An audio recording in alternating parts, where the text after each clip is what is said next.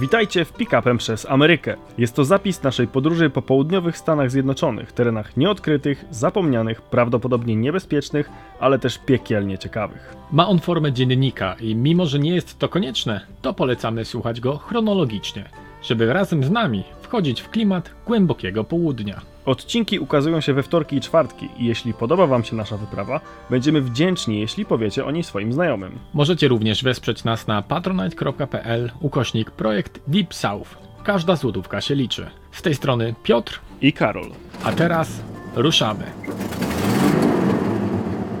Za nami 5150 mil. Znajdujemy się w Tupelo, Mississippi. Pogoda bezchmurna, temperatura 21 stopni, warunki na drodze idealne. Mało rzeczy w podróży jest tak fajnych, jak obudzić się w motelu, w którym nie jest ci zimno. Wiesz, że możesz wejść do czystej łazienki i na dodatek jesteś w stanie zejść na dół i nie dość, że zjeść śniadanie, to jeszcze ze wszystkich moteli, w, jakich, w jakich byłeś, będzie to prawdopodobnie najlepsze śniadanie. I tak zaczął się nasz poranek.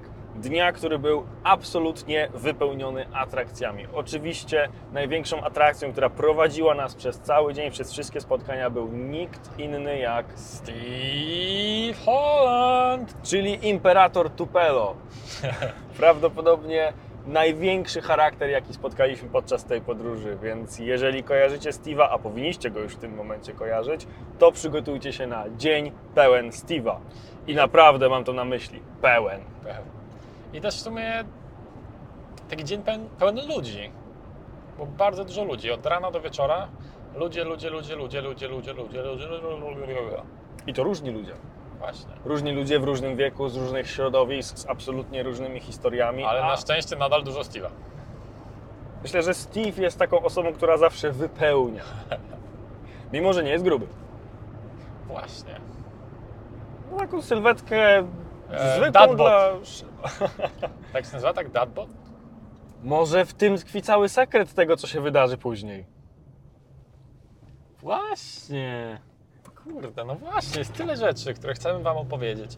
Chcielibyśmy zawrzeć je tak po prostu wszystko naraz, ale Zacznijmy od tego Zacznijmy śniadania. od tego. Jakby może nie będziemy już po raz kolejny opisywać, jak to czysto było w motelu i że w niektórych są powypalane dziury w prześcieradłach, jakby ktoś na nich gasił szlugi. Choć może dla kogoś jest to ważne i interesujące, ale w większości moteli, ogólnie w Stanach Zjednoczonych, szczególnie przed COVID-em, były śniadania. Rano jak się budziliście, mogliście zejść do lobby i tam był po prostu coś na szwedzkiego stołu, otwartego bufetu. Ze śniadaniem, ono jest określone mianem kontynentalnego, tak, to w ogóle nie ma sensu. absolutnie najmniejszego sensu. Jest to śniadanie takie, powiedziałbym, natury symbolicznej. Płatki, mleko, Czasem jakaś drożdżówka, jak się dobrze trafi. takie pierdoły ogólnie. Takie, że, że można było powiedzieć, że breakfast jest, ale żeby się nie napracować. No i jakieś 80%. Zrobić, a się nie narobić. Tak, 80% składu tego śniadania to najczęściej cukier. Cukier. Nie inaczej, Cukier i corn syrup. Tak, nie inaczej było w tym przypadku, choć tak jak y, powiedzieliśmy na początku, było to najlepsze śniadanie, jakie dotychczas udało nam się Co spotkać. wiele mówi o tych miejscach, w których jedliśmy. Chociaż byliśmy w hotelu przez chwilę i tam było trochę lepsze. No tak, pewnie pamiętacie ten moment, kiedy opowiadaliśmy o Naches, więc jeżeli chcecie, to możecie się cofnąć do tego podcastu i tam jest opisane wspaniałe śniadanie, które jedliśmy parę razy pod rząd. Oh yeah. Mimo jego wspaniałości w pewnym momencie już mieliśmy go trochę dosyć, ale to odsyłamy Was do podcastu o Naches. Jak wyglądało to śniadanie? Co było takiego fantastycznego? Dla mnie najważniejsze przede wszystkim była Herbata. możliwość napicia się herbaty. I chyba nawet były dwie herbaty do wyboru. Jezu! Tak mi się wydaje. No i jaką piliśmy? No zwykłą, czarną, English Ale breakfast. rozwalona chata. No. Spaliła się albo wybuchła, stary. Metamfetamina Tak. tam pewnie była robiona. Meflap na 100%. Tak. Ach, South Carolina. Dixieland. Dixieland. Więc najważniejsza rzecz, herbata. Poza herbatą była oczywiście jeszcze kawa, bo Amerykanie bez kawy nie funkcjonują, ale w ogóle była też taka maszyna z napojami. I uwaga, był tam sok pomarańczowy, który nawet miał takie fragmenty pomarańczy. Sok jabłkowy napój żurawinowy i zwykła woda. To akurat tak dość standardowy, dość standardowa rzecz. Nawet w Polsce się spotkałem z takimi. E, więc tutaj, jeśli ktoś był w hotelu w Polsce, to może mieć takie doświadczenie, może się z nami utożsamiać. Ale w ilu motelach, stary, w których spaliśmy, był taki wybór? Praktycznie w Żadnym. żadnym.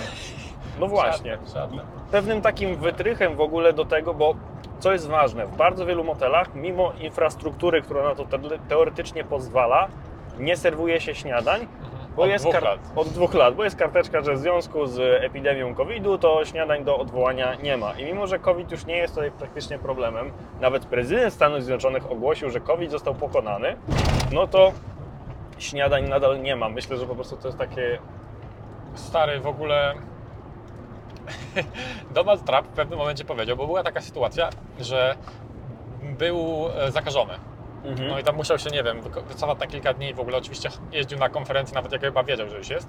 W każdym razie e, powiedział jakieś zdanie, najbardziej amerykańskie zdanie, jakie kiedykolwiek słyszałem, że kiedy zbadali mnie, że miałem COVID, to w mojej krwi nie było koronawirusa, tylko powiedzieli mi, że w mojej krwi są tylko i wyłącznie Stany Zjednoczone. Ameryka! Na fuk mam. E, To, to, Wspaniałe, to, jest, prawdziwy amerykański no patriota. właśnie. W To ogóle, jest duże P. to jest wielkie P. Duże P, tak. Huge! Bo jest pojebany. No I więc, to była wymówka, żeby nie serwować śniadania. tak. No więc wracając do tego śniadania, poza napojami, co tam było do wyboru? Dwa rodzaje słodkich bułek. Cynamonowa i Taka- borówkowo-cynamonowa. No drożdżówka z jakimś tam nadzieniem, albo borówkowym, albo yy, takim jakby Yy, śmietanowo jakimś tam. cukrowym w każdym razie. Cukrowym w A każdym tak razie. strasznie zbite były, w sensie takie, że nie były takie kruche. Po prostu widać ten cukier dobrze wszystko spają.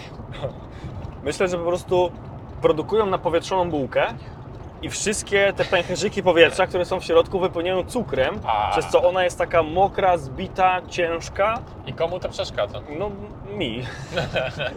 nie no, nie, absolutnie nie, nie, nie jestem fanem tych, tych drożdżówek motelowych. Jakby naj, najpodlejsze drożdżówki, jakie jadłem w życiu, więc jakby pieczywo, to już milion razy mówiliśmy, dramat w Stanach. I wyroby takie około pieczywowe, około cukiernicze. Ale na tym śniadanie się nie kończyło, bo często na tym się kończy. Że masz było? dwie różne. No, były tosty tak, na przykład. Tosty. Normalnie były zapakowane tosty. Był toster, można sobie było e, stostować elegancko chleb i posmarować go składającym się w 80% z cukru wyrobem dżemopodobnym w dwóch różnych smakach. Tak. Ewentualnie masłem albo wyrobem masłopodobnym. To Wyjątkowo był- chyba nie składającym się w 80% z cukru. Wiem, Możliwe. odważne stwierdzenie, ale mimo wszystko postaram się je tutaj rzucić. Co było dalej? Dalej były coś, co przypomniało ich biskit. Na południu jest taki rodzaj pieczywa. Ja na przykład go bardzo lubię, jak jest podawany. One I- najczęściej są słone. To jest takie krucho, miękkie, coś, jakieś takie brakujące ogniwo między bułką, a nie wiem czym. Ale ogólnie rzecz biorąc, to jest strasznie. Bułką, a ciastkiem. Może, strasznie. A ciastem. O, o, bułką, a takim kruchym ciastem. No. Niesamowicie popularna rzecz na południu i to jest już przekrojone w tym motelu i też można sobie posmarować wyrobem masłopodobnym albo wyrobem dżemopodobnym. Były oczywiście płatki z mlekiem, dwa rodzaje. Mhm. I coś jeszcze? Chyba nie. Chyba nic, ale ciekawą rzeczą było to, że strasznie mała była ta stołówka. Tak, ekstremalnie mała. Tak, Może tam było wychodząc pokojów? z założenia...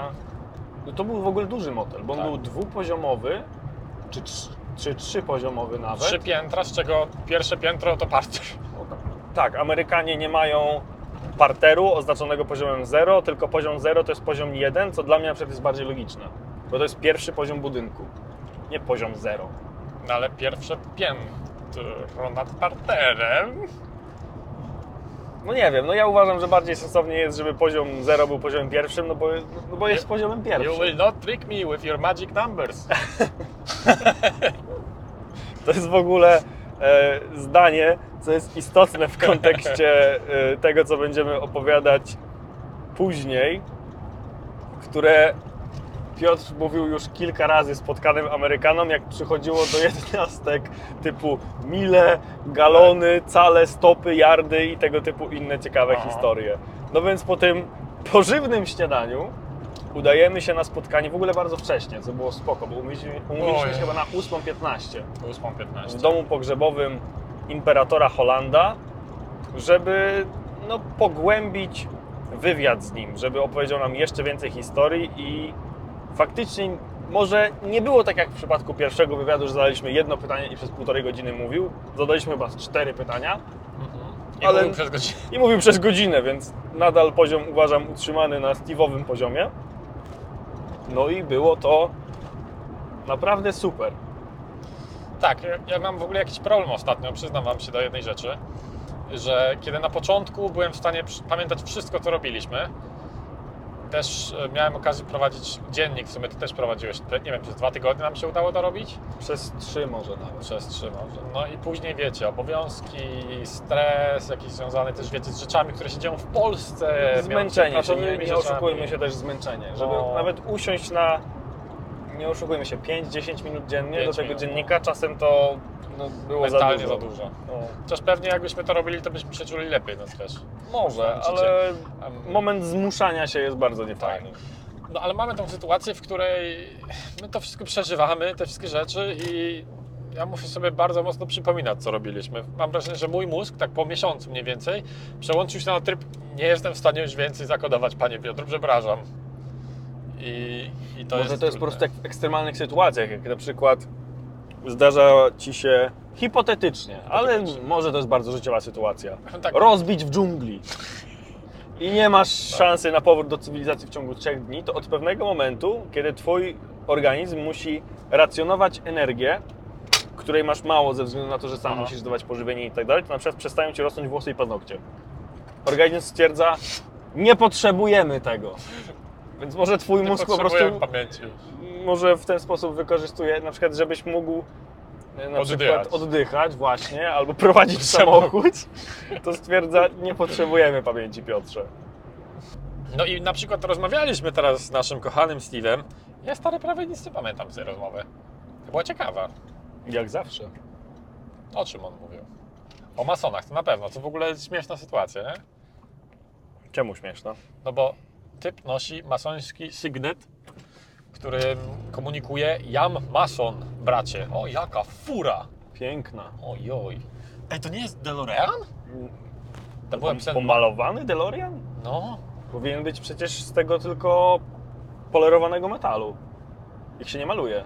To było w ogóle ciekawe, prze- przerwa historyczna. Jeżeli kojarzycie auto z Powrotu do przyszłości, DeLoreana, e, który nie odniósł wielkiego rynkowego sukcesu finalnie, ale on w ogóle był. Cały ze stali i ona w ogóle nie była pomalowana, tylko ona była pomalowana w jakiś taki sposób i to było ciekawe, znaczy polerowana w taki sposób, że jeżeli zarysowałeś DeLoreana, to wystarczyło, że weźmiesz kurde polerkę i go spolerujesz. Nawet wiesz, taką hardkorową trochę, z jakimś takim bardzo Mm. drobnoziarnistym papierem ściernym, a później wypolerujesz na gładko i nie trzeba było żadnych e, poprawek lakierniczych wprowadzać. Można Nice. było to zrobić na chacie, więc dla użytkownika było to super. Dla przemysłu motoryzacyjnego nie było to super. Tam oczywiście powodów, dla których DeLorean nie odniósł e, kosmicznego sukcesu i teraz jest ich niedużo na świecie, jeżeli chcielibyście kupić jakiś egzemplarz, to są cholernie drogi, było pewnie dużo więcej, nie pamiętam dokładnie, ale nie DeLorean jest clue. Clue są rozmowy ze Steve'em i ten sygnet masoński, o którym Ty Piotrze powiedziałeś, to nie jest tak, że on go dostał w momencie, kiedy dołączył do masonerii, tylko jego dziadek był masonem zgadza i to dziadek jako pierwszy miał ten, ten, Sygnet. ten sygnet, później został on przekazany ojcu, Ojcu. i później dopiero został przekazany Steve'owi. I pytaliśmy go z ciekawości, jak to jest w tej masonerii teraz, czy może nas skontaktować z jakimiś masonami, którzy chcieliby e, porozmawiać, jak to wygląda w Stanach Zjednoczonych, Bo bo on jest masonem 33 stopnia, czyli najwyższego. dokładnie tak. Ale tu kiedyś stał dom i tylko sam komin został. Bardzo ciekawe. W ogóle, mimo że Stany, przez które przejeżdżamy, często teoretycznie nie powinny się jakoś wiele od siebie różnić, to ja mam wrażenie, że każdy z nich ma jakąś taką swoją charakterystykę. Co jest jakby trochę ma sens, a trochę nie ma sensu. I... Że przekraczasz granicę umowną stanu i nagle wszystko się zmienia. No i rzeczywistość się zmienia. Bardzo jest to dziwne. Niemniej jednak, wracając do... Nigdy stary ten podcast się nie skończy, bo nie dokończymy nawet jednego wątku. Postaramy się. Teraz idziemy po tematach jak po sznurku do czasu następnej dygresji za półtorej minuty. Więc masoni i, i Steve. Chcieliśmy się dowiedzieć więcej o masonach. On mówi, wiecie co, no w tej loży, w której ja jestem, jestem najmłodszym masonem, a mam 68 lat. Jest to w sumie trochę wymierająca organizacja. I ciężko mi będzie jakoś wam chłopaki pomóc, tym bardziej, że no, Od 15 lat nie był w budynku loży. Dokładnie, więc dla niego było to raczej. Nie było to tak ważne jak dla niektórych osób, dla których jest to droga do samorozwoju, pracy nad sobą, etc. Aczkolwiek opowiedział świetną historię o braterskim aspekcie loży, ze względu na to, że te organizacje, wbrew powszechnemu przekonaniu, nie powstały po to, żeby zniszczyć Kościół katolicki, żeby panować nad światem i tak dalej, tylko na przykład, żeby stworzyć grupę, taką mini społeczność dla ludzi, którzy mają podobny światopogląd i którzy właśnie chcą pracować nad sobą, to jest pierwsze, a dwa, chcą się wzajemnie wspierać, chcą czu- czuć tą grupowość, braterstwo. Braterstwo to jest w ogóle jeden z filarów najważniejszych rzeczy w wolnomularstwie. No i faktycznie taką historię o braterstwie Steve nam opowiedział. Jak to historię Steve'a? Ciężko w nie uwierzyć. I to była jedna z nich. Jedzie gdzieś, służbowo. E, To chyba było w ogóle, jak był jeszcze state representative. Jechał do Jackson, do stolicy, tak. jechał do, do stolicy Mississippi na spotkanie samorządu. To jest chyba kilka godzin, nie? Jakoś trzy? Tak mi się wydaje. No kawałek drogi w każdym razie. I co się dzieje? Zaczyna palić mu się samochód. Zaczyna się z niego wydobywać najpierw dym, a Później widać płomienie. Więc Steve oczywiście wysiada z auta.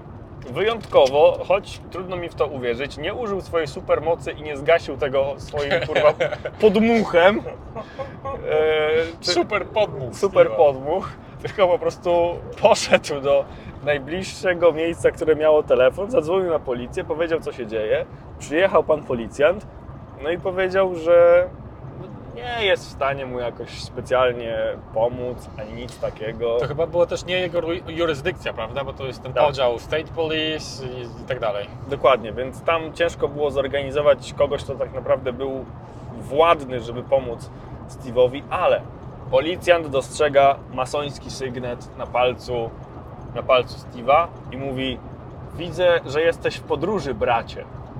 Co się dzieje później? W momencie, kiedy policjant zobaczył ten sygnet i powiedział widzę, że jesteś w podróży, bracie, zrobił absolutnie wszystko, żeby tylko mu pomóc. I co ciekawe, zrobił to bezinteresownie. I anonimowo praktycznie. Dokładnie tak, ze względu na to, że nie wymieniali się ani kontaktami, ani niczym takim. Więc nie dość, że ten typ policjant zawiózł go chyba do, do Jackson, z tego co pamiętam, Tak, to odholowali jego, odholowali jego furę. To taki tak naprawdę wrak, który już spłonął. Odholowali to pod jego zakład pogrzebowy, tam dwie godziny pewnie dalej. I dzwonią do niego pracownicy następnego dnia. "E, Panie Holland, dlaczego tutaj został pozostawiony spalony samochód na parkingu? E, I po tym, jak, jak już ta historia się skończyła, to Steve w sumie miał takie, kurde, podziękowałbym, ale nie miał zielonego pojęcia, kim była ta osoba, która mu pomogła. ale wykonał, wykonał serię telefonów do jednostek policji. Chyba mówił, że zostawił anonimową wiadomość, czy tam podziękowanie i prośbę o kontakt. Tak, i ten policjant do niego oddzwonił. No i tam wymienili się grzecznościami oraz no po prostu, wiecie, no, przyszedł czas podziękowań. Nie wiem, czy, czy Steve, się, Steve mu się jakoś odwdzięczył? Nie pamiętam. W każdym razie w wolnomularstwie nikt by nie liczył na to, że ktoś by się odwdzięczył, ale w razie gdyby inny brat tudzież siostra byli w podobnej sytuacji, to oczywiście bez zawahania inny wolnomularz czy wolnomularka musieliby pomóc. No i dlatego też to jest takie przykre, że taka łeło, łeło, łeło, Wyjątkowo nie bagiety. że taka organizacja wymiera. No bo w Polsce też o tym rozmawialiśmy już, nie, nie ma jakby takiego trochę mechanizmu do tworzenia więzi społecznych poza na przykład, nie wiem, szkołą, rodziną, no i ewentualnie znajomymi. A tutaj na przykład było wolnomularstwo, tutaj na przykład często, nie wiem, ludzie idą do armii, co jakby, no to jest czasem przykre, że idą do armii, ale tam też tworzą sobie znajomości z ludźmi z armii, gdzie to jest na przykład przygoda, przygoda jakby w cudzysłowie. No tak, ale jest cała społeczność wokół kościoła. O, śledzie HM, tak.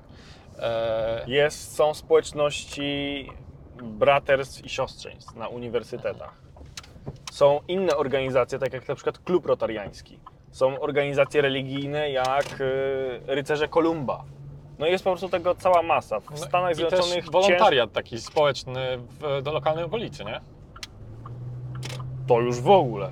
Że, chociaż też nawet w firmie, w której się pracuje, bardzo często robi się coś, co razem po prostu, ale dlatego, że się chce. Organizuje się jakieś pikniki albo bierze się udział w jakichś festiwalach, na przykład w festiwalach chili, tak jak było. I znowu odniesienie do podcastu z Naches. Tak. Jak nie słuchaliście, to koniecznie słuchajcie. I też same uniwersytety e, tworzą bardzo silne więzi, na przykład przez przywiązanie do drużyny sportowej e, i inne takie rzeczy. To jest po prostu niesamowite, jak o wiele łatwiej jest stworzyć po prostu więź, poczuć wspólnotę z kimś będąc w Stanach Zjednoczonych, a nie niż w Polsce. Więc jeżeli tylko macie taką ochotę, to w Stanach Zjednoczonych uważam, że dużo trudniej być samotnym człowiekiem. Bez jakiejś takiej grupy. Tym bardziej, że jest ich tyle, że niezależnie od jakichś poglądów, stylu życia, jeżeli nie, nie prezentujecie sobą jakoś wyjątkowo unikalnego, niszowego stylu życia, bardzo łatwo jest znaleźć.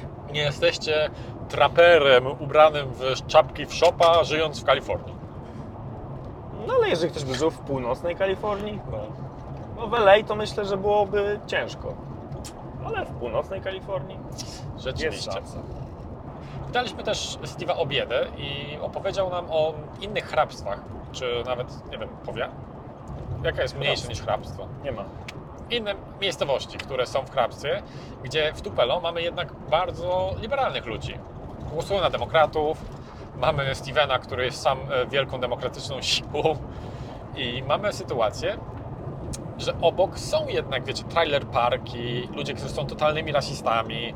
No nawet czasem jest tak, że Steve musi odebrać jakiś telefon i rozmawia z kimś i mówi, no na przykład ta pani, z którą rozmawiałem, wspaniała kobieta, ale straszna rasistka.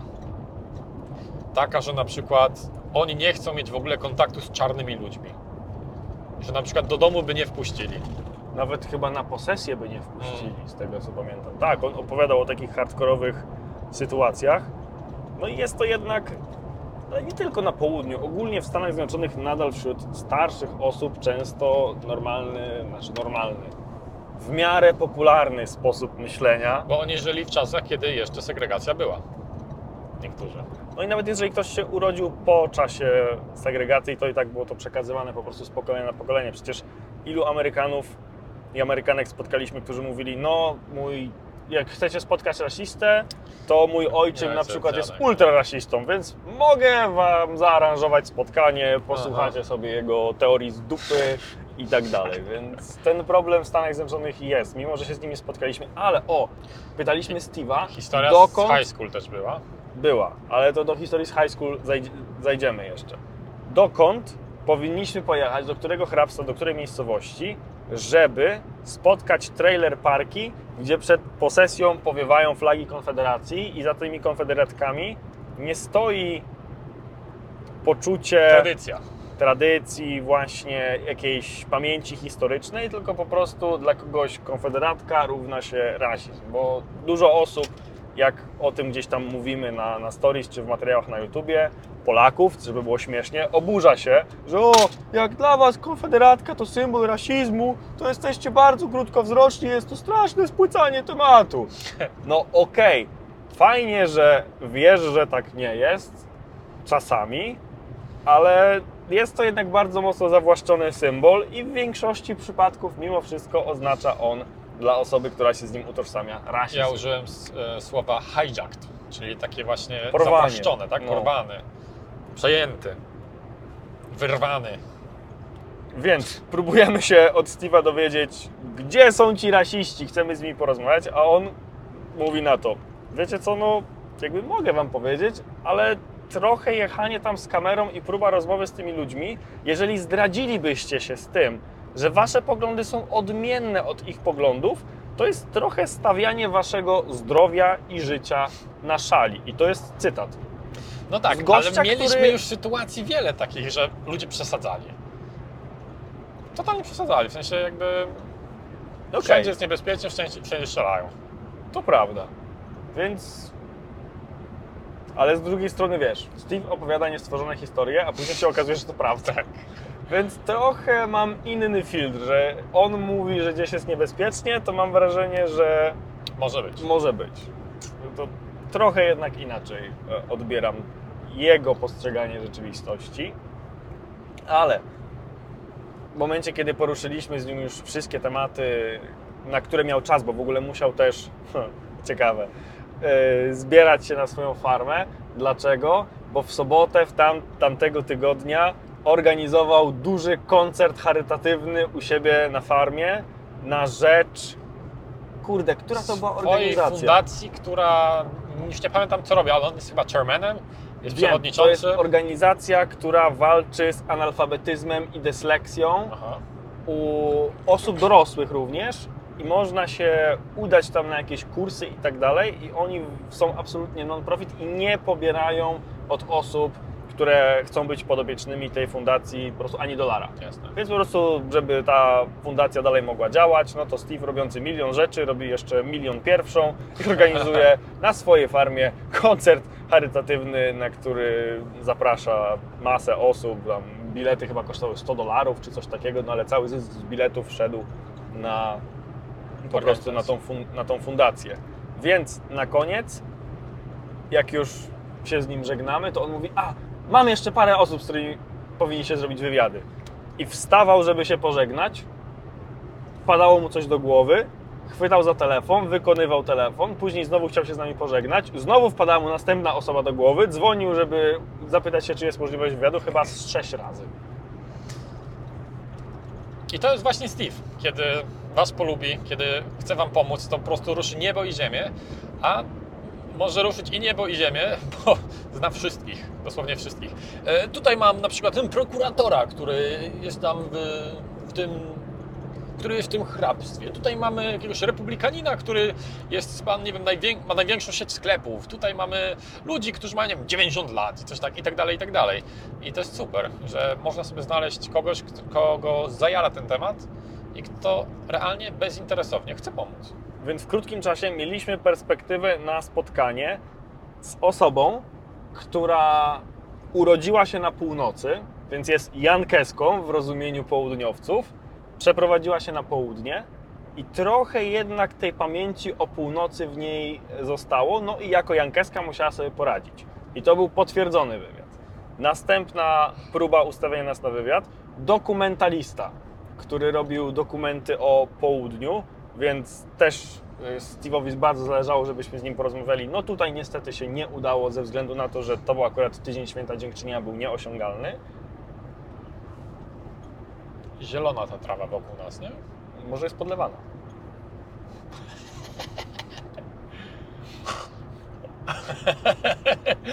Pewnie tak. Następnie był właśnie ten hardkorowy republikanin. Steve'owi zależało, żebyśmy porozmawiali z hardkorowym republikaninem, bo jak dotąd mieliśmy tylko doświadczenie z demokratami głównie, osobami o bardzo liberalnych poglądach, a powiedział, że my też jesteśmy tego zdania. Warto, żebyście zdali, zna, żebyście znali zdanie i perspektywę obu stron, bo jest to po prostu cenne, co też jest super, bo pokazuje, że nie myśli jednowymiarowo o, o południu i o takich materiałach, które tworzymy, że nie chciał, żebyśmy mieli tylko i wyłącznie jakąś jedną bardzo zamkniętą wizję. Następną osobą właśnie był chyba ten właściciel sklepów albo prokurator, to już nie pamiętam. No było No ich i dużo. później mu się przypomniało, że jest jeszcze pan profesor. Pan profesor był już wcześniej. Wcześniej dałem Tak? już tam info do niego chyba. Okej, to to mi się pomyliło, nieważne. aha.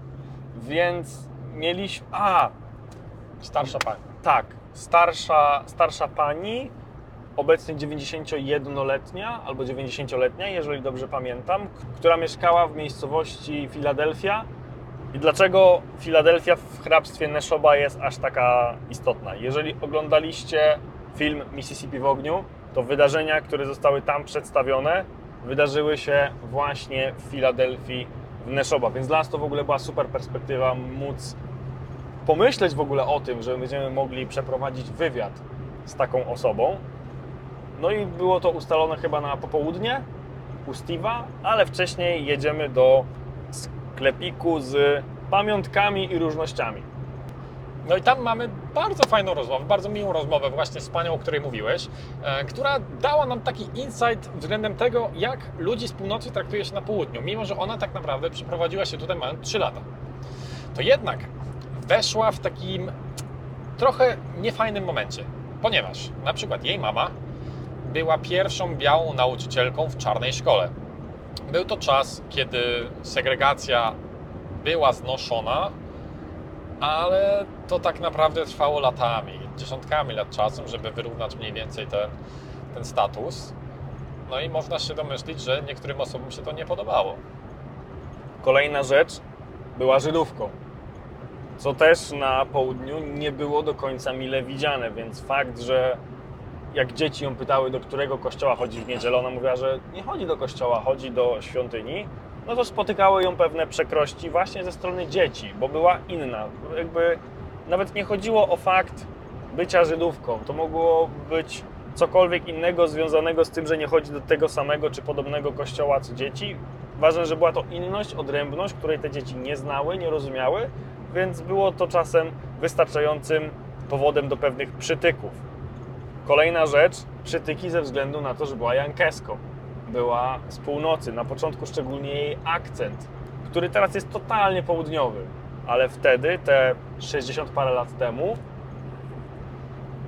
był wyraźnie inny, wyraźnie północny, więc z tym też musiała sobie jakoś poradzić. No i przeszliśmy w ogóle do rozmowy o poziomach szkół. Kwestie szkół prywatnych, kwestie szkół publicznych i tutaj pojawia się e, pracownica tego sklepu, 16-latka, która chodzi do lokalnego high schoolu i to, co ona nam opowiedziała o różnicach między szkołami prywatnymi a szkołami publicznymi, gdzie uznaje się, że te prywatne mają często bardzo wysoki poziom, niesamowicie nas zdziwiło. Oczywiście mógł to być bardzo specyficzny przypadek, bo to akurat była szkoła prowadzona przez jakichś takich hardkorowych, religijnych ludzi. Szkoła prywatna, do której oczywiście, jak się domyślacie, chodzą głównie białe dzieci z lepszych domów, bo trzeba tam płacić. Szkoły publiczne są bardzo często, szczególnie w biednych rejonach południa, wypełnione głównie czarnoskórymi dziećmi. No jednak różnica ekonomiczna nadal się utrzymuje ze względu na historię. I uwaga, to jest hit. Prywatna szkoła, biali nauczyciele, ładny budynek, wszystko super. Czego się dowiedziała albo czego się nie dowiedziała, dopóki była w tamtej szkole. Wyobraźcie sobie, że dowiadujemy się, że dopóki nie była w 8th grade, czyli mała, nie wiem, z 15 lat, tak? W sumie niedawno. No to jakiś początek gimnazjum. Tak, kiedy była, no kiedy była już nastolatką, to dopiero wtedy dowiedziała się, że e, jest coś takiego jak ewolucja. Bo A- wcześniej wmawiano jej, że Ziemia ma, że Ziemia ma tylko milion lat. Dowiaduje? Dowiadujemy się też innych rzeczy. W momencie, kiedy się okazało, że jeden z jej kolegów jest homoseksualistą, został pod byle pretekstem wyrzucony ze szkoły. Zgadza się. Była też jeszcze kolejna osoba, która została wyrzucona ze szkoły pod byle pretekstem, bo oczywiście oficjalnie nie można było powiedzieć, że zostaje za to wyrzucona ze szkoły. To nastolatka, która zaszła w ciążę. Mhm. Również papa. Papa. Papa. I tak sobie myślę, że wcześniej już byliśmy. Do dziesiątej klasy nie miała styczności z komputerem. W sensie nie było w szkole żadnych lekcji informatyki.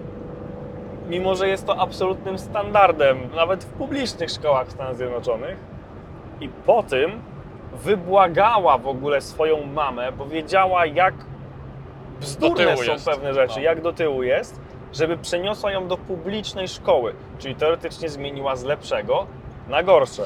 I powiedziała też, że miała szczęście, że jej mama posłuchała jej próśb, bo często jest tak, że dzieciaki bardzo chcą się stamtąd wynieść, ale rodzice mają takie, nie, na pewno nie, e, wszystko na pewno jest ok, lepsza edukacja, wymyślasz, wymyślasz.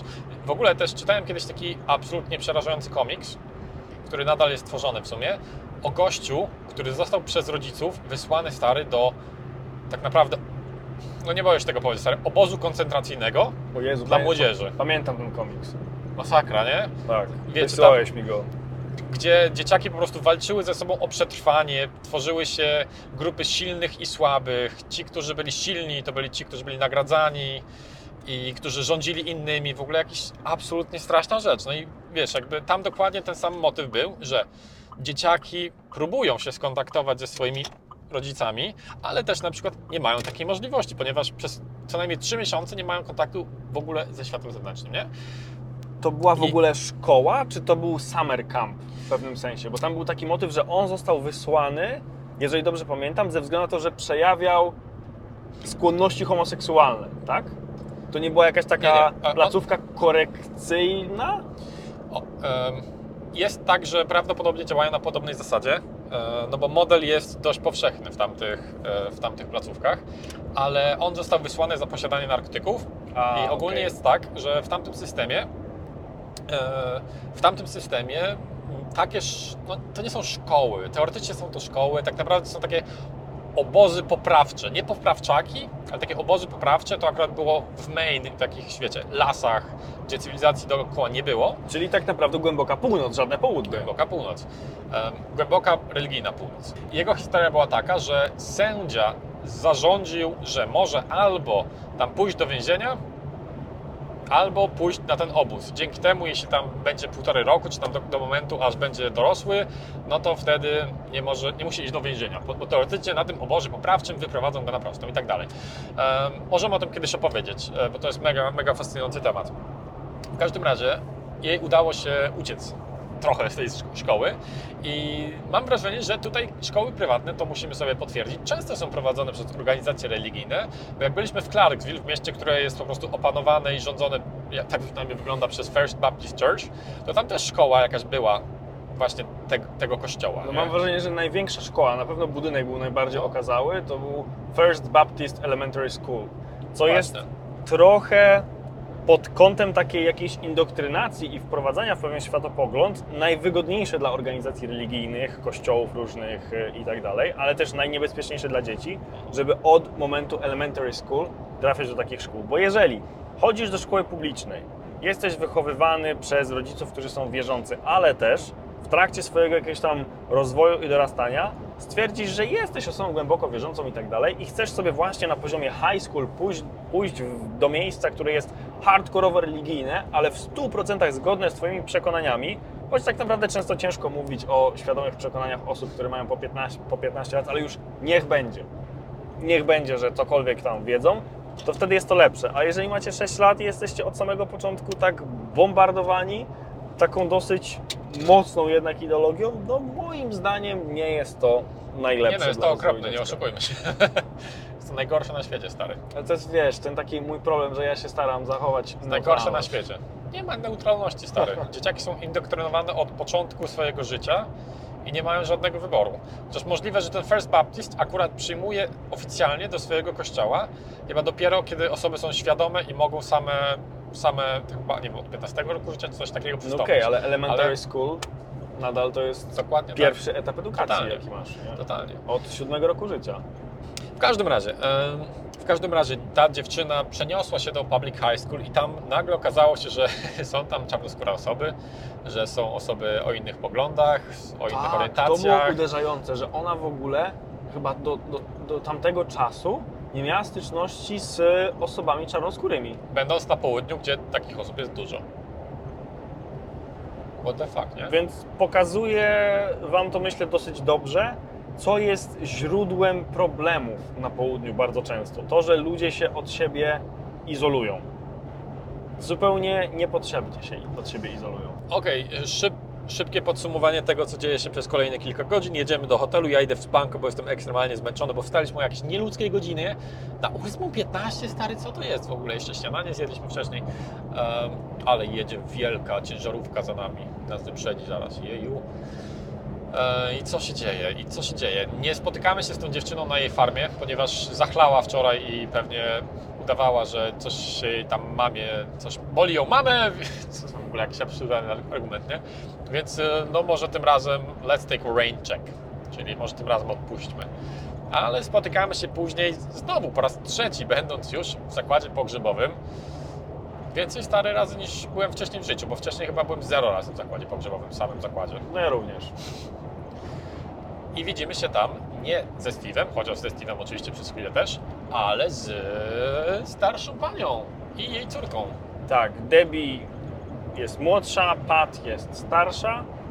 Naszym głównym celem było porozmawianie z nimi właśnie o wydarzeniach w hrabstwie Neshoba, które możecie kojarzyć ze wcześniej wspomnianego już Mississippi w ogniu. Ale widzimy od samego początku, że nie są największymi fankami tego tematu, Ciekawe, ale są za to ogromnymi fankami. Przydaszczyły nawet ze sobą ogromną księgę opisującą historię, uwaga, festiwalu w hrabstwie Neshoba. Coś na zasadzie dożynek, moglibyśmy to w ten sposób porównać, jeżeli chodzi o moment w roku, bo był on związany z końcem, Końcem zbiorów. zbiorów, tak. Ale nie mam zielonego pojęcia, jak wyglądają dożynki, których Wy doświadczyliście w życiu. Ja chyba widziałem raz w życiu dożynki i zawsze jest to po prostu kilkugodzinny festyn Festyn, no to jest i dobre. tyle, festyn. I tam też jest festyn, ale Ale jaki festyn? w tym momencie obszar, na którym odbywa się ten festyn, składa się z ponad 500 wybudowanych specjalnie tylko po to, żeby były zamieszkałe w trakcie festynu domków letniskowych. To miejsce jest opuszczone, nic tam się nie dzieje, poza tym półtorej tygodnia, dwoma tygodniami właśnie przed tym festiwalem i w trakcie festiwalu, co jest niesamowite. I tam się odwiedzają to tysiące ludzi, z czego tysiące ludzi też są tam na miejscu. Jest to prawdopodobnie największy tego typu festiwal w całych Stanach Zjednoczonych, ale też jedyny tego typu festiwal w Stanach Zjednoczonych. I uwaga, obowiązuje w nim tam swego rodzaju hierarchia. O tak. Ze względu na to, że on został kiedyś zaczęty przez ileś tam rodzin, które wybudowały swoje chatki wokół placu, na którym działy się główne festiwalowe rzeczy, typu jakieś tam koncerty. Teraz w ogóle, w ogóle wybudowany jest tam tor do... Bla, bla. Teraz wybudowany jest tam w ogóle tor do wyścigów konnych. Odbywa się tam nawet rodeo, dokładnie. No i ogólnie rzecz biorąc jest masa, masa różnych e, atrakcji. Do tego stopnia, że historia tego festynu zamyka się w 1200-stronicowej książce i chyba nie przesadzę, jeżeli No. powiem, że ta książka miała tyle stron, bo była Nie, naprawdę totalnie. No, gigantyczna. Totalnie. I to jeszcze na takim, takim cienkim papierze typowym dla książek takich, Mhm. wiecie, historyczno-reportażowych. No i rozmawiamy z tymi ludźmi i ta pani tak naprawdę była jedną z osób, które ten festiwal zakładały. Je- Jedna z tych rodzin. I wiecie, dowiedzieliśmy się trochę o tej hierarchii i oni są na tym Founders Square, czyli placu założycieli i oni są w tej hierarchii najwyżej, oni są najważniejsi, ich rodzina była tam najdłużej, e, więc mają też najlepsze miejsce. I kiedy na przykład ktoś ma takie, chciałbym kupić sobie chatkę na tym festiwalu, na stałe, żeby ją mieć, to nawet nie zawsze ważne jest to, jaka ta chatka jest, ile ma pięter, miejsca, czy ma klimatyzację, tylko ważne jest, w którym miejscu się znajduje. I te, które są na placu, prawdopodobnie nigdy też nie zostaną sprzedane. To jest tak mocna tradycja, że najzwyklej w świecie nie chcą się tego pozbywać.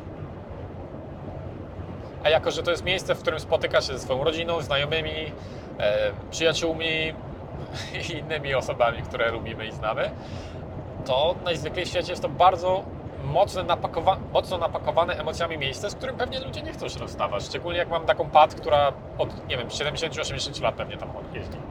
Chyba nawet dłużej, bo ona ma 90 lat i pamięta jeszcze moment, kiedy ten festiwal był, jak nie wiem czy kojarzycie, Oregon Trail.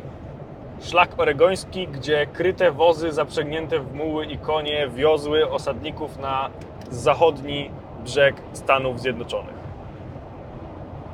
To tam te takie, wiecie, klasyczne wozy, można być jak z westernu, Właśnie. to ona jeszcze pamiętam moment, kiedy takimi wozami, nie żadnymi samochodami, oni jeździli na ten festyn i zanim powstały pierwsze te chatki, to w takich wozach się spało. Zgadza się. Kurde, jak podczas e, Oregon Trail. Oregon Trail.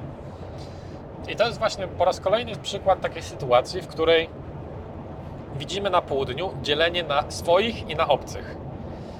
I swoi są ci, którzy są najbliżej centrum, a obcy są ci, którzy są na obrzeżach. I wiecie, na obrzeżach teoretycznie też jest większy spokój. Jeśli chcecie sobie pospać, to możecie sobie pospać, bo jak jesteście w środku, to dzieje się wszystko dosłownie obok waszej chaty.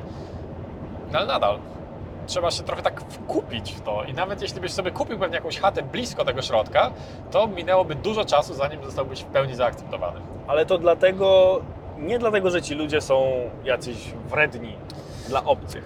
Myślę, że trochę tak jest. A ja tak nie uważam. Ja uważam, że to jest kwestia tego, że charakter tego festiwalu czy festynu jest jakby za, zasadza się na rodzinności i na wspomnieniach. Przecież one obie mówiły, że najfajniejszą rzeczą w tym festiwalu jest to, że na przykład raz do roku mają pewność, że zobaczą ludzi, których nie widzą przez cały rok, bo są porozrzucani po całym kraju. Często jest tak, że nie wszyscy ludzie przyjeżdżają rok do roku. Czasem widzą się z nimi raz na 10 lat, ale wiedzą, że raz na jakiś czas spędzą z nimi na przykład tydzień albo dwa tygodnie, a dzielili na przykład z kuzynami ogromny kawał dzieciństwa. I myślę, że po prostu ciężko jest o mechanizm, który w płynny sposób osobę znikąd, z zewnątrz, bardzo łatwo by w taką, w taką społeczność, wiesz, wrzucił. Ale zobacz, że to na przykład jak byliśmy w Arkansas, Dokładnie. w Calico Rock,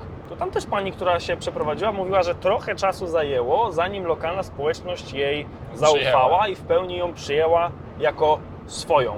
Ale to nie dlatego, że byli wredni, tylko dlatego, że Byli ona wredni, przyjechała totalnie, stary. z totalnie innego miejsca. No i co, jak jest inna, to mogą być dla niej tacy, że jej nie akceptują, nie wiem, nie odnoszą się do niej, do niej normalnie, bo na, to, się- na tym się to zasada, stary. No ale co, wyzywali ją? No Nie wyzywali, ale nie odnoszą się do niej po przyjacielsku, tylko pewnie zimno i mają takie, kim ty kurwa jesteś. No ja inaczej pamiętam tą historię. No jak ją pamiętasz? No pamiętam po prostu, że chwilę zajęło, zanim poczuła się członkinią tej społeczności. Ja nie pamiętam, żeby ona była jakoś, nie wiem, odsuwana od pewnych funkcji, żeby jej nie dopuszczali do czegoś i tak dalej. No jak stary Ale- jesteś nowy ale- w klasie, No, tak? Powiedzmy, że przenosisz się do klasy, która od 6 lat jest razem. no. No to co, od razu masz super kumpli?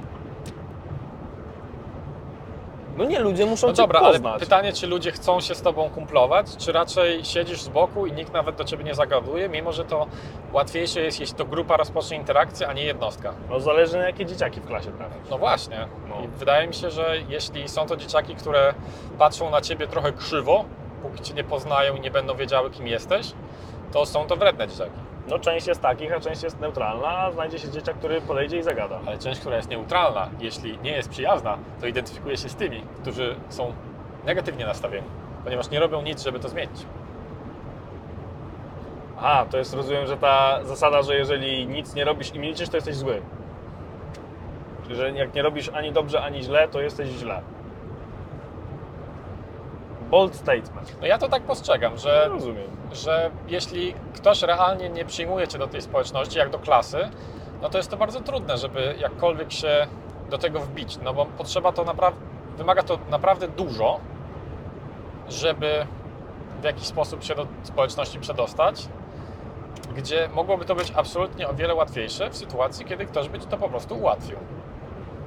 A nie, że potrzebujesz kilku lat, żeby poczuć się tam jak w domu. Gdzie to nie chodzi tylko o to, jak ty się czujesz w danym miejscu, tylko jak czujesz się wśród innych ludzi. No nie wiem, no dla mnie to jest w miarę normalny mechanizm społeczny, że tak to działa.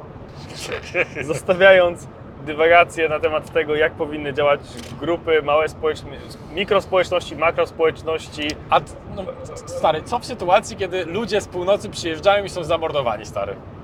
Co? Dokładnie w tamtym miejscu i o czym one nie chciały rozmawiać.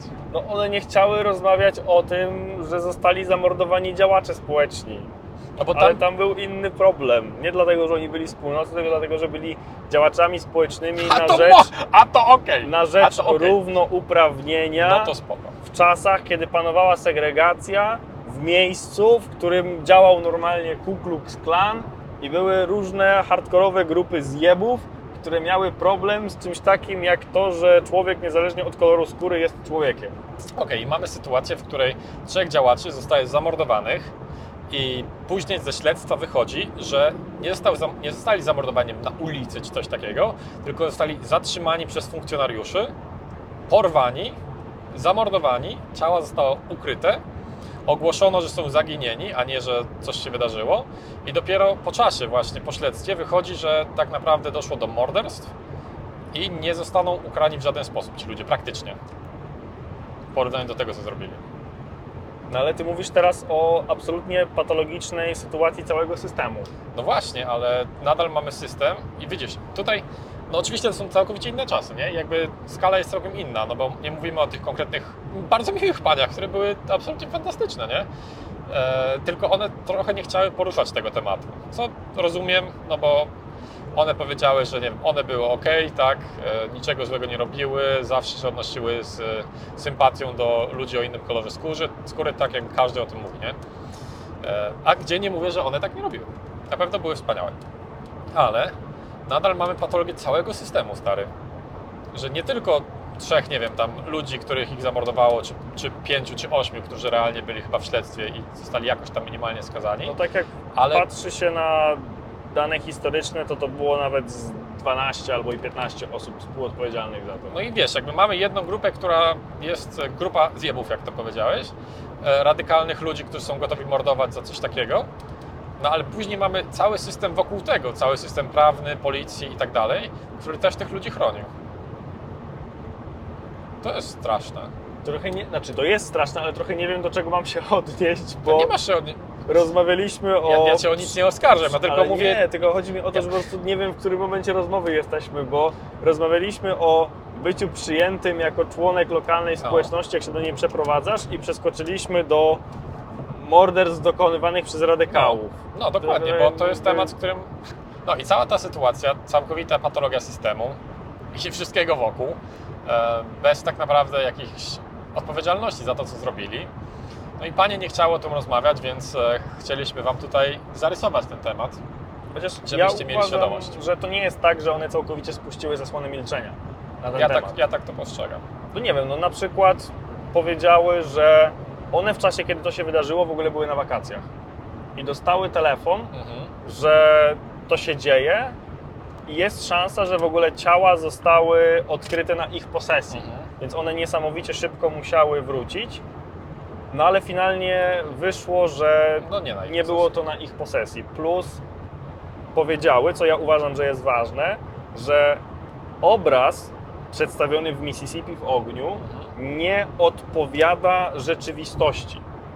Mianowicie, że znowu, tak jak w przypadku książki Richarda, pewne rzeczy zostały wyciągnięte i przedstawione jako całość obrazu, a nie jako fragment. One powiedziały, że sytuacja nie była aż tak hardkorowa, że cała społeczność Filadelfii kryła morderców, bo trochę tak to jest przedstawione w filmie. Tylko, że dużo osób mimo wszystko pomagało, starało się jakoś coś z tym zrobić, a dużo osób chciało, ale nie mogło, bo bało się odwetu ze strony swoich sąsiadów, swoich przyjaciół, może nawet czasem członków swojej rodziny, jakichś dalekich wujków czy, czy kuzynów. I to akurat Mhm. Powiedziały, że trochę, trochę inaczej było w rzeczywistości niż w filmie. Znaczy, bo ja mam wrażenie, że ten film jest często traktowany jako film prawie że dokumentalny, nie? No właśnie- tak było. A on jest luźno oparty na faktach, on jest inspirowany faktami. Właśnie też dlatego porównanie trochę z Grantem jest, jest takie niezbyt, wiesz, niezbyt odpowiednie, bo książka Granta to reportaż, a Mississippi w ogniu to jest fabuła. No tak, ale Więc reportaż, w którym pewne rzeczy zostały podkręcone i zmienione. No tak, ale jego można krytykować za to, że napisał reportaż, w którym mogły pojawić się rzeczy, które zostały na przykład, nie wiem, przekręcone albo podkolorowane, bo to jest reportaż, więc jakby No. oczywiście zawsze jest jakaś linia, wo- wobec której idziesz, jakaś fabuła, historia, którą tworzysz, no ale mamy też film, który jest dosłownie wymysłem, gdzie ktoś sobie wziął pomysł, jakieś tam fakty i wokół tego już sobie buduje co chce. Tak, tylko ja nie krytykuję filmu, tylko po prostu mówię, żeby uważać jak się ten film postrzega i odbiera. Rozumiem. Że można mieć wrażenie, że ten film przedstawia wydarzenia jeden do jednego. A nie taki był jego zamysł. I nie taka jest jego funkcja, żeby on przekazał wydarzenie Okej. jeden do jednego. No tak. Nie? Bo przez to, że film jest oparty na faktach, często. Low fuel. O, nie zwróciliśmy na to uwagi. No zaraz będzie ten. Jakiś exit, jeżeli jest na food, no to musiał być też na. Będzie. To po prostu zjedź następnym exitem. Wiem, tylko chciałem, bo jakby porównałeś jedno z drugim, nie? No tak, I- ale w kontekście odbioru, a nie. W kontekście tego, jak jest odbierane przez osoby, które się z tym zapoznają, a nie w kontekście zamysłu twórców. Mhm. 2,94, ludzka cena. Zajebiście, nawet nie jedziemy dalej. Wracamy po przerwie. Wracamy po przerwie. E, już się uspokoiliśmy trochę, będziemy się mniej kłócić. E, Karol, musieliśmy... roz- ogóle się nie kłócimy. Ja kłóciliśmy się strasznie. Tak? Może ty nie zauważyłeś, Karol? Ja miałem wrażenie, że to była wymiana opinii. No nie, o nie, to było podrzynanie po prostu gardeł sobie nawzajem. Aha, okej. Aha, Muszę- aha okej, no to dobra. Dobra, to muszę pamiętać następnym razem, że więcej chwytów jest dozwolonych w takich sytuacjach. Mm, No i co? I Mississippi w ogniu. Temat skończony chyba. Tak, myślę, że myślę, że absolutnie skończony. Sta staraliśmy się jeszcze znaleźć kontakty do osób z Filadelfii, które mogłyby nam opowiedzieć o tamtych wydarzeniach i udałoby się to, gdyby nie fakt, że czas nam się kończył i musieliśmy już po prostu się stamtąd zwijać. No niestety, czas goni. Mamy też już ogrom tych wywiadów. W pewnym momencie już ja miałem taki przesyt. Jak tylko myślałem sobie jeszcze jeden wywiad, jeszcze jeden wywiad, Karol, jeszcze tylko jeden wywiad.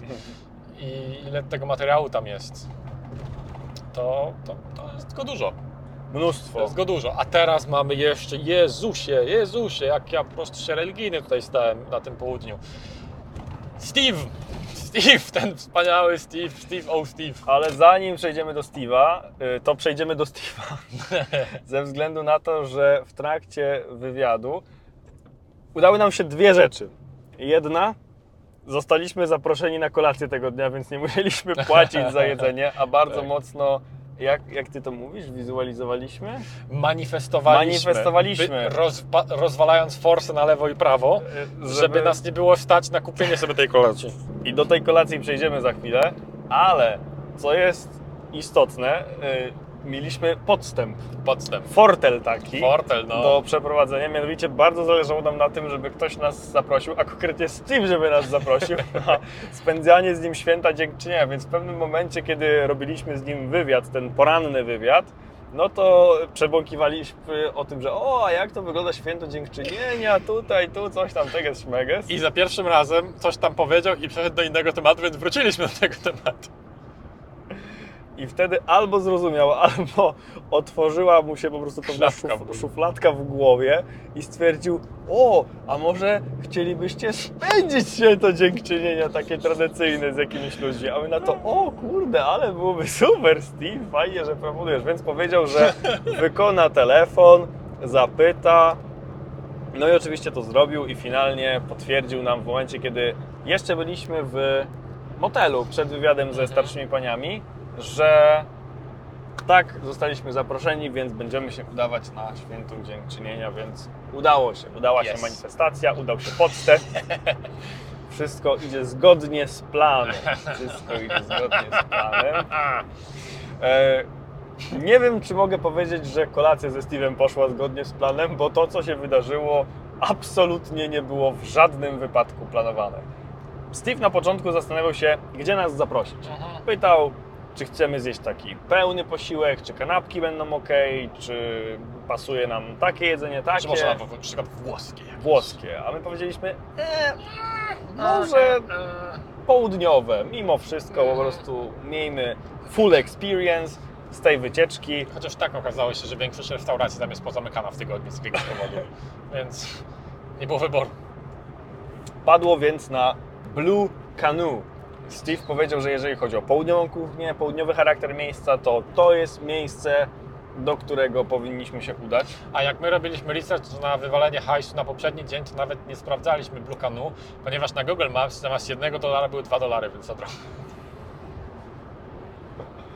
Jak się okazało, Blue Canoe nie jest jakoś cholernie drogie. No ale jak wydajesz na, na jedzenie za osobę 15 dolarów, a 22 No tak, to Boli. jest, to, jest, to jest różnica. Może, może boleć szczególnie jak się ma bardzo wyliczony budżet. jak się nie ma tych dolarów. O, jak się nie ma tych dolarów. Dziwne rzeczy się dzieją i się nie ma tych Dzieją dolarów. się nie, rzeczy niestworzone. Rzeczy, których nie rozumiem. Tak. No ale, Canoe, wchodzimy, lokal jest praktycznie pełen. Na Pełny. zewnątrz stoi mnóstwo samochodów, chyba każdy Każda osoba przyjechała swoim Każda pick-upem. osoba przyjechała swoim pick-upem, więc po prostu lokal wokół jest zastawiony, parking wokół jest zastawiony nawet przy innej miejscówce, więc ciężko nawet o miejsce na początku. Siadamy na kanapie, trochę tak jakbyśmy oczekiwali na jakieś zamówienie na wynos, no Albo i czekamy. tak, bo była to ciemna skórzana kanapa Dokładnie. faktycznie, więc mogliśmy też czekać na casting. Jakoś te dolary trzeba zarobić. No właśnie. Żadna oferta tego typu pracy niestety Niestety. do nas nie spłynęła. A szkoda, szkoda, Ale szkoda. prawie, Prawie. prawie. Gdyby nie Steve. Więc czekaliśmy też na Steve'a, którego jeszcze, jeszcze nie było w środku. Imperator wchodzi, cały na imperatorsko, jak zwykle. Od razu połowa lokalu go poznaje, wita się z nim, o jak miło pana widzieć, super i tak Tutaj dalej. pokłony, tam prezenty. Dokładnie tak. Oczywiście zna menedżera i właściciela. Mówi, o, jakoś w ogóle go nawet określił w pewnym momencie. Mhm. Coś na zasadzie where is this cocksucker? Tak, typowy Steve. Coś, coś w tym klimacie. Ej, ciekawe, czy zamknąłem tym razem wlew paliwa. Nie słyszę, żeby coś tam się Zamknąłem. Okej. Ciekawe mnie mianowicie ta kontrolka od poduszki powietrznej. Wyłączyłeś sobie poduszkę powietrzną? A jak mógłbym to zrobić? Moja jest włączona. No nie wiem, czy moją mógłbym nawet wyłączyć, jakbym chciał. Chyba możesz. A paliła się już raz przez chwilę. No dobra. No airbag we die like men. Dokładnie. To ja zaraz swoją też będę wyłączył.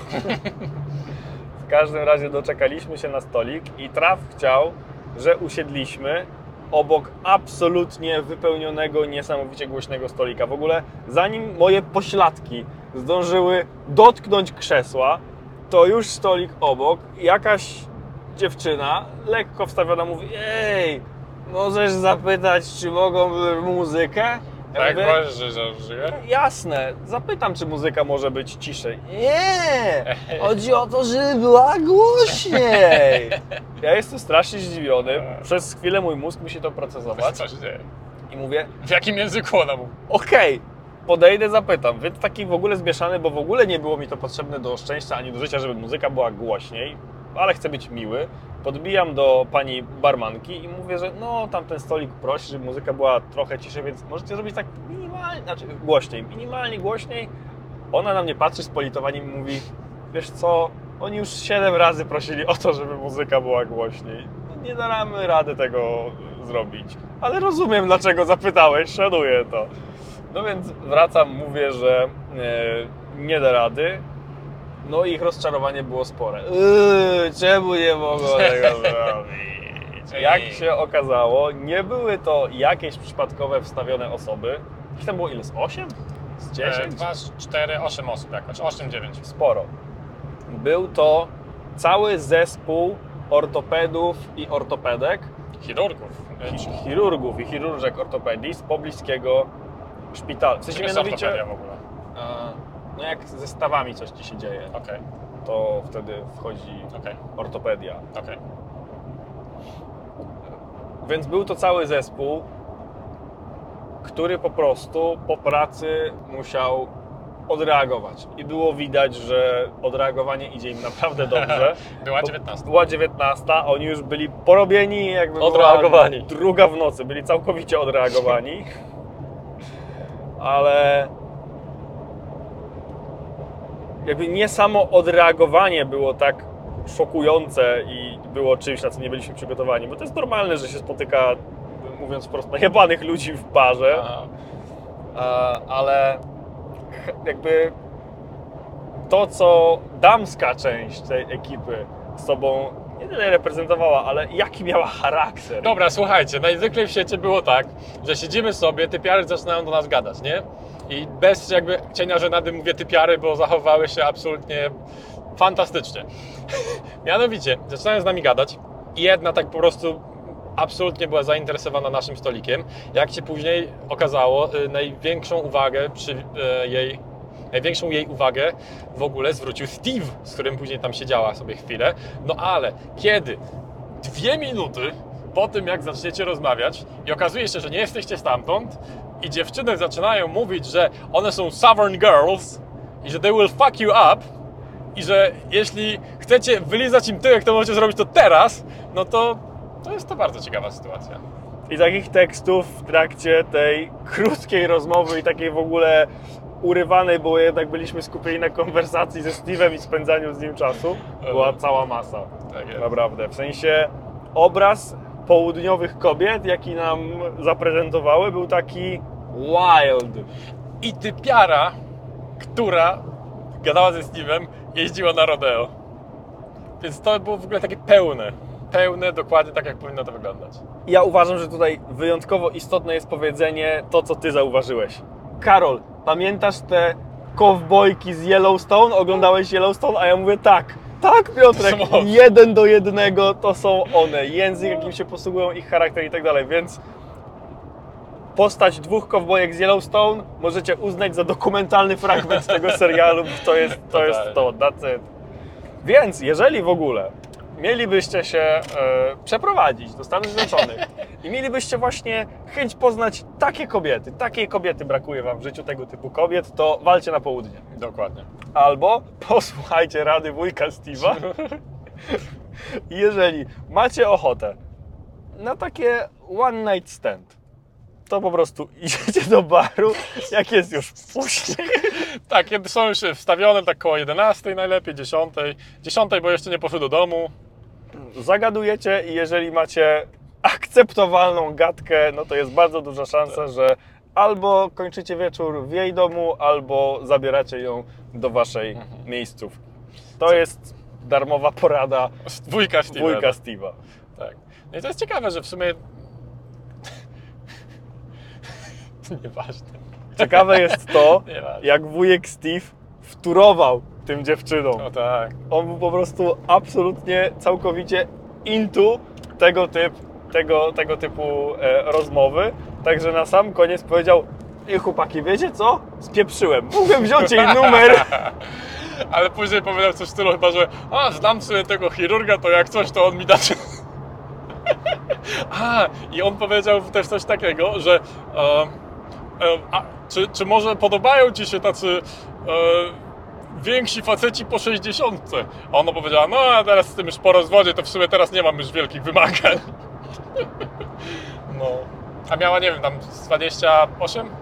Strzelam, 30? No, tak między 28 a 30 kilka lat. Więc była to bardzo e, wholesome sytuacja. Bawiła mnie niezmiernie. I... Ale na tym nasz dzień się nie skończył. No tak, dokładnie. Ze względu na to, że zawsze jak się wychodzi do baru, Przepraszam, chciałem tylko dodać, że w końcu piliśmy kraftowe piwo, a nie jakiegoś sikacza. I było bardzo dobre. tak, Piotrek z wujkiem Steve'em walnęli sobie kraftowe browarki, Oh, kilka kraftowych browarków, co, Kilka zwróci, browarków. co zwróciło naszą uwagę. Po kilku takich browarkach wujek Steve wsiadł do auta i po prostu pojechał. Mhm. Ze względu na to, że limity alkoholu we krwi tutaj są, mam wrażenie, dużo wyższe niż w Polsce. Dużo wyższe. 0,7 promila możecie mieć i kierować samochodem. Brzmi absurdalnie, nie? A nadal, no to nie wiem, to są 2-3 piwka tak naprawdę, jakieś słabsze, chyba, nie wiem dokładnie, ale absolutnie normalną rzeczą jest, że ludzie piją alkohol i później sobie wsiadają w furę. I też to różnie wygląda chyba, jak przekraczasz to i powodujesz wypadek, no to wtedy już grozi Ci więzienie. Jeśli kogoś zranisz, to już w ogóle. Ale jeśli zostaniesz zatrzymany tak po prostu za DUI, czyli za driving under influence, no to wtedy najwyżej cię zabiorą do aresztu na chwilę, na parę godzin, posiedzisz i już. Intrygujące. Muszę, musimy sprawdzić, czy dobrze zrozumieliśmy tę sytuację.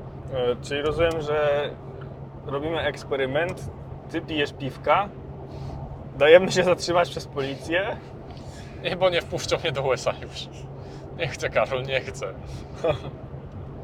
Chcę tu wrócić. Chcę wrócić na farmę Steve'a. Chcieliśmy też wrócić, a w zasadzie udać się do jakiejkolwiek miejscówki, gdzie będzie prosty stół bilardowy. Tak, bo jak graliśmy w tym e, poprzedniego dnia w tym barze, no to ten stół był fantastyczny. Bardzo prosta taktyka. Bilar w okolicy jednego rogu i na pewno wpadnie. Znaleźliśmy więc szybko na Google miejsce, które jest czynne tam do pierwszej albo drugiej w nocy. Podjeżdżamy i znowu ku naszemu zdziwieniu cała masa samochodów na parkingu. Oczywiście 60% to pick-upy, wielkie takie full size pick-ups. I co za tym idzie, ludzie, którzy byli w środku tego baru, idealnie odpowiadali stereotypowi kierowcy pick-upa. Byli to po prostu najbardziej redneccy rednecy, najbardziej wi- małomiasteczkowi ojcowie, jakich tylko możecie sobie No. wyobrazić. W Opiszmy ro- kilku, opiszmy kilku, stary. No stary. Jeden typ, młody, mulet. Jak, jest to jakieś powiedzenie po polsku? Mulet? No, Z mówi się niby czeski piłkarz. Czeski piłkarz, tak z boku krótko, góra bardzo długa. Szczególnie tył. Ważne, żeby Tył. tył był taki długi. koszula flanelowa, w, oczywiście w spodniach, dżinsy, jakieś buty robocze, brudne i czapka, jeśli oczywiście akurat miał ją na sobie. I takich ludzi było masa, właśnie w butach roboczych, w jeansach typowo roboczych, tych tak zwanych carpenter zarost, pants, Zarost, przepraszam, zarost. brody, zarosty, dłuższe włosy, czapki, trackerki, flanele. No pełen po prostu przekrój tego, jak możecie sobie wyobrażać typowych blue collar workers z południa Stanów Zjednoczonych. Ono po prostu wyglądali jak żywcem wyjęci z filmu, jakby pracowali nad nimi ludzie od kostiumów i od make-upu, charakteryzacji i wrzucili No. ich do baru z bilardem. A było ich tam tak dużo, bo akurat tego wieczoru były lokalne mistrzostwa w bilard, więc no zawodnicy byli poważni. Mieli swoje własne kije, które mieli w takich w ogóle skórzanych pokrowcach. E, Mieli jakieś rękawiczki specjalne do gry w bilard, więc było to poważne. I tak naprawdę tylko jeden stół był wolny. I okazało się, że podeszliśmy do niego w tym samym czasie, co dwójka czy trójka Amerykanów Mhm. w naszym wieku. Bardzo, bardzo zbliżeni byli wiekiem. I najśmieszniejsze było to, jak się okazało, że każdy z nich, rozmawialiśmy z dwójką z nich, ten trzeci tak trochę stał na uboczu, każdy z nich miał polskie pochodzenie i w pewnym momencie zaczęli się kłócić, Kłócić, tak. który ma w sobie więcej procent polskiego DNA, do tego stopnia, że jeden typ wyciągnął telefon i pokazał analizę drzewa Nie, nie, genealogicznego e, ten, e, badania DNA stary. badania DNA, gdzie było napisane, ile ma procent polskiego DNA w sobie. Było to absurdalne, ale w ogóle spoko ziomki. W sensie ten jeden w szczególności był taki strasznie otwarty, zainteresowany i tak dalej. Drugi był takim hardkorowym trochę graczem w bilard, był bardzo O, mocno no, skupiony na grze, miał w ogóle jakieś takie, wiecie, strasznie na przykład oni byli zafiksowani na tym, że jak układa się bile do rozbicia, Aha. W tym trójkącie, to żeby one były ciasno upakowane, w ogóle tak, że, że masakra. Jak trójkąt się podnosi, to nic się- nic się nie ruszyło. Tak, mieli tam w ogóle jakieś takie swoje hardkorowe zasady, a na przykład to, co my czytaliśmy kiedyś w zasadach bilardu, to w ogóle nie zwracali na to uwagi, Mhm. więc no jakby... Jak, jak na przykład dotknie się przypadkiem bile, kiedy chce się uderzyć przed uderzeniem, no to nadal możesz uderzyć. Nic się nie stało. W momencie, kiedy Bila się jeszcze nie zatrzymała, wykonuje się uderzenie, nie wolno tego robić, w ten sposób się traci, traci uderzenie wedle tych zasad, które ja znam, a dla nich, e, dobra tam, le, lecimy, gramy dalej.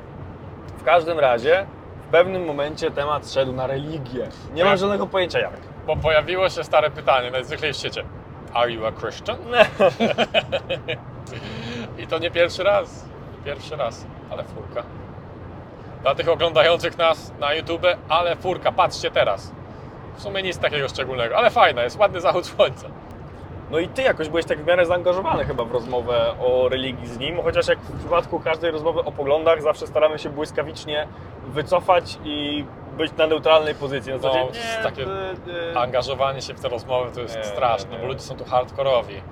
Szczególnie, że należą do jakichś tych odłamów, e, baptystów, e, no nie wiem, jakichś różnych odłamów i często bardzo mocno są w to zaangażowani, więc rozmowa z nimi nie do końca ma sens, bo będzie po prostu takim, taką kasetą, która się zacięła. Następny trip na południe to koniecznie na 100% musimy się wbić do któregoś z tych Sekty. kościołów Pentakostal, coś takiego, tam gdzie kurde mają węże podczas, e, podczas kazań czy coś takiego, więc pełen absolutnie ekstremistyczny hardcore. No ten nie był aż taki hardkorowy, ale mocno piłował te tematy religijne. No i w ten sposób w sumie chyba skończyliśmy dzień. Graliśmy sobie w bilard z ziomeczkami. Chciałem tylko zaznaczyć, że zaczęliśmy w końcu grać tak, że najpierw graliśmy 2 na 2 chyba i przegraliśmy, a później graliśmy, że ten typ poważny gracz był na stole i ty byłeś i graliście przeciwko sobie i ten, Mhm. który wygrywa zostaje. No i on wygrał, później pokonał tego jednego swojego ziomka i jeszcze jednego swojego ziomka i na koniec wszedłem ja. I tak jak poprzedniego dnia, poprzedniego dwa dni wcześniej, nie, poprzedniego dnia e, dokonałem rytuału pod tytułem Dobra, to teraz przestaję udawać, że nie umiem grać. Zrobiłem to samo i co? I rozwaliłem typa. Chyba dwa na pewno piękne uderzenia skończyły to. A może nawet trzy, które biły bile. Wiecie, wystarczy. Słuchajcie, trzeba manifestować i uwierzyć w siebie. Channeling your inner pool master. Yes! Yes! Channeling, e, wie, w mojej głowie byłem już ubrany w taką kamizelkę jak e, w tym, w snookerze. E, nawet nie musiałem sobie wyobrażać, że gdzieś tam dym papierosowy, bo był. E, Tak, to jeden z tych niewielu barów, gdzie można palić. Właśnie, w redneckich barach można palić. Tak. Im podlejszy bar, tym większa szansa, że będziecie mogli w nim palić i że wyjdziecie absolutnie śmierdzący od dymu papierosowego. Ach, Chociaż w tym przypadku był to taki lekki haze, powiedziałbym, unoszący się w powietrzu, ze Dymek. względu na to, że ciuchy nie waliły jak po spędzeniu, kurde, kilku godzin w wędzarni. Tylko jakbyś, nie wiem, całował się z dziewczyną, która pali i przeszła na ciebie. No, może coś takiego. Nie wiem, czy tak jest. Tak sobie to wyobraziłem. Zostańmy przy tym boru. Ono jest bardzo takie obrazowe. Okej. Dobra, Bardzo południowe. O, Wild Southern Girls. no właśnie. Eee, They will fuck you up. I przesiąkniesz z brodem papierosów. Więc w ten sposób dzień się zakończył. Piotr wygrał z mistrzem bilarda. Później sobie jeszcze pograliśmy we dwójkę, bo skończyły się mistrzostwa, więc stoły się zluzowały. Pożegnaliśmy się z ziomeczkami. No i, do tyle. chaty. I na następny dzień czekało nas już, Święto dziękczynienia. które jest w następnym podcaście. I jest bardzo rodzinne, jest tradycyjne i jest absolutnie pewnie takie, jakie sobie wyobrażacie, że może być, więc idealnie. A może jednak coś Was zaskoczy, dlatego musicie obejrzeć i wysłuchać kolejny odcinek. Dziękujemy serdecznie za uwagę. Mamy nadzieję, że ten pełen emocji Pełen i różnic różnych emocji. w światopoglądzie podcast Wam się podobał i że nie zawsze musi to być po prostu e, informacja, opis sytuacji, tylko czasem możemy Czasem możemy się kłócić i wbijać sobie noże po prostu jeden po drugim. Znaczy dyskutować. się Dyskutować. Tak po bać prostu. następnych podcastów. Dobrze, Masz dwa noże w kieszeni już? i dwa przyklejone do rąk. Dobrze, że to, dobrze, że to koniec naszej podróży. Mimo, że bardzo smutno, że to koniec naszej No. podróży, to pod tym względem dobrze, że to koniec naszej podróży, bo no, nie noże wiem, coraz bardziej się pora- pojawiają. nie wiem, jakby się to dla mnie skończyło. Dziękujemy Aczkolwiek bardzo. dla Was O, ten podcast się już skończył. Tak, koniec. Już, teraz. Piotr Karwala. Cześć, Karol Majkszak. Piotr Pick-upem Karol. przez Amerykę, projekt Deep South. A, jak projekt Deep South, to również patronite.pl slash projekt Deep South. Cały czas można nas wspierać, ze względu na to, że im szybciej będziemy mieli, nas wspierać. a im szybciej będziemy mieli odpowiednie fundusze, tym szybciej wrócimy na południe, bo obiecaliśmy sobie, że wracamy na południe i pogłębiamy tematy. Robimy więcej, lepiej, Bardziej, dogłębniej. więcej Steve'a, więcej południowych kobiet, więcej... No, czajcie bazę. Cześć! Podoba Ci się podcast? Wesprzyj nas na patronite.pl ukośnik projekt Deep South i obserwuj na mediach społecznościowych, Instagramie, TikToku i YouTubie. Wszystkie linki znajdziesz w opisie.